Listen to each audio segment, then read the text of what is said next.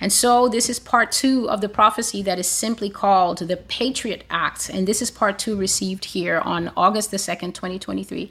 And the banner scripture is this Please listen, Church of Jesus Christ, because when I was just about to go live with this video, I said, Lord, is there anything else you want to add? Is there a banner scripture you want to add? And the two scriptures he added say the same thing, and that message concerns the church.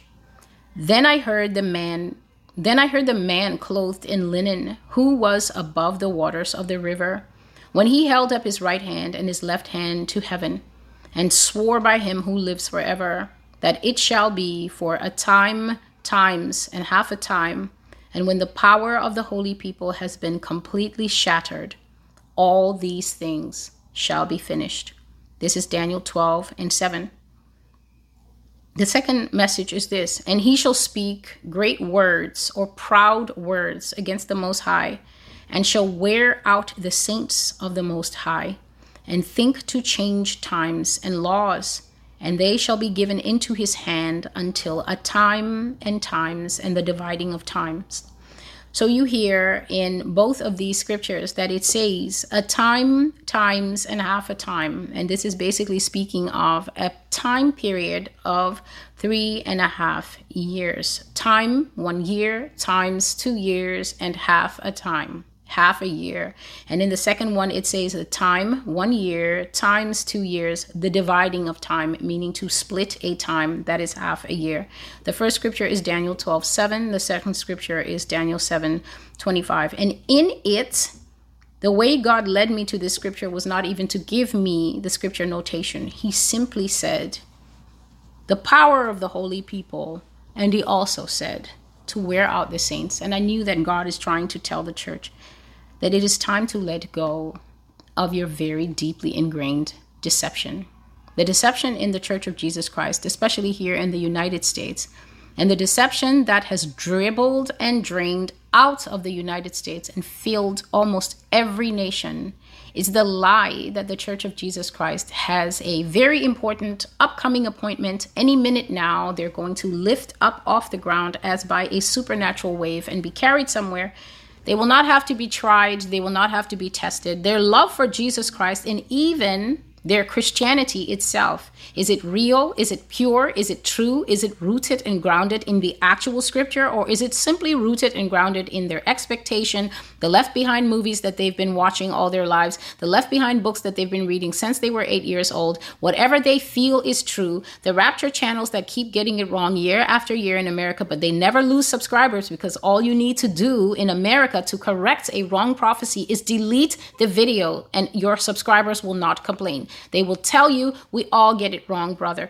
God is speaking to the church and telling the church that you will make yourself go through unnecessary pains if you continue to hold on to lying doctrines that have sprung up in the end times, that have only sprung up in the last 60 to 70 years, but they're being repeated as if they are scripture in canon. If you continue to walk in the deception, that you are so special to God that you cannot be tried, that you cannot be tested, that the only thing that you need to prove love to God is this thing that I'm pointing to right here my mouth. That all you have to do is say with your mouth, Lord, Lord, and it's going to be logged in heaven that you are a true, blood washed, dedicated Christian who would never deny Jesus. The only way to find out who is going to deny Jesus is the uprising of a time and times and half a time in which things shall happen that will prove whether Jesus Christ is Lord to you or not.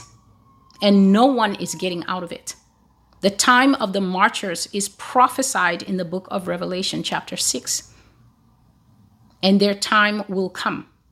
Martyrdom is part of the church, a time honored part of the church. The Lord Jesus Christ sees the work of the martyrs as so holy that he has said here many times you can't even become a martyr if you wanted to.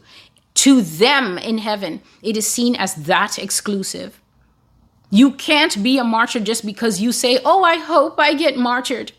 Not everyone gets to be a martyr because it is one of the highest levels of decoration in God's kingdom. He decides The Lord said that up until the moment that a martyr is about to be martyred, they may not have known when they woke up that day that that will be the day that they breathe their last. So, for this church to think that they can come up with mindless slogans like Jesus wouldn't beat up his bride, this is the embarrassment of the American church that they can come up with sentences that paint the Lord as a domestic violence person and then propagate it through their little foolish social media apps and think that it carries weight. When the Bible says things like, precious in the eyes of the Lord is the death of his saints. Imagine those two statements trying to hold ground. Jesus wouldn't beat up his church. Precious in the eyes of the Lord is the death of the saints. Martyrdom is coming, and this country is going to have a bright light of lost lives shining in it that the Lord says will shock the other nations. Because at the time it begins to unfold here, God says that other people will be shocked at the courage with which some Americans stand up to meet the martyrdom call. So God is saying here that in the times and the time and a half a time, there will come one who is speaking proud words against him. And the job of that one will be to wear out the saints. So if you're finding that time is suddenly speeding up, that's because it is. Please understand that even time has an appointment with the Lord.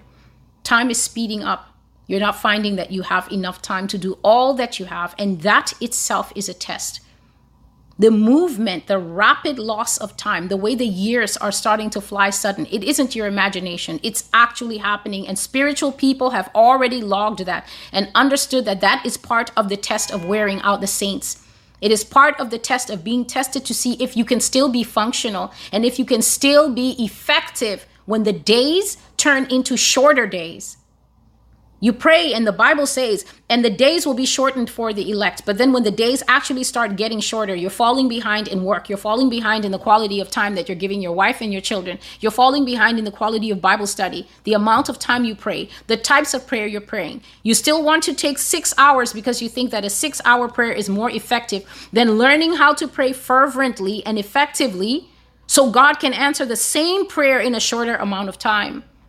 Even the movement of time is testing us. But many people are seeing the effects of the season, and yet they are on the back foot. They don't know how to keep up with what is happening. And God is saying to the church that the power of us holy ones will be completely shattered. Please hear me, both Christians who knew this and see you in the cloud contingent. The power of the holy people shall be completely shattered, and then all these things shall be finished. Please go and read these things for yourself. Because many people in the Church of Jesus Christ, old and young alike, you are lacking the full keys and you are lacking sobriety, and it is going to cost you if you continue in deception. That is why he gave these two messages, and he told me not to leave out to explain them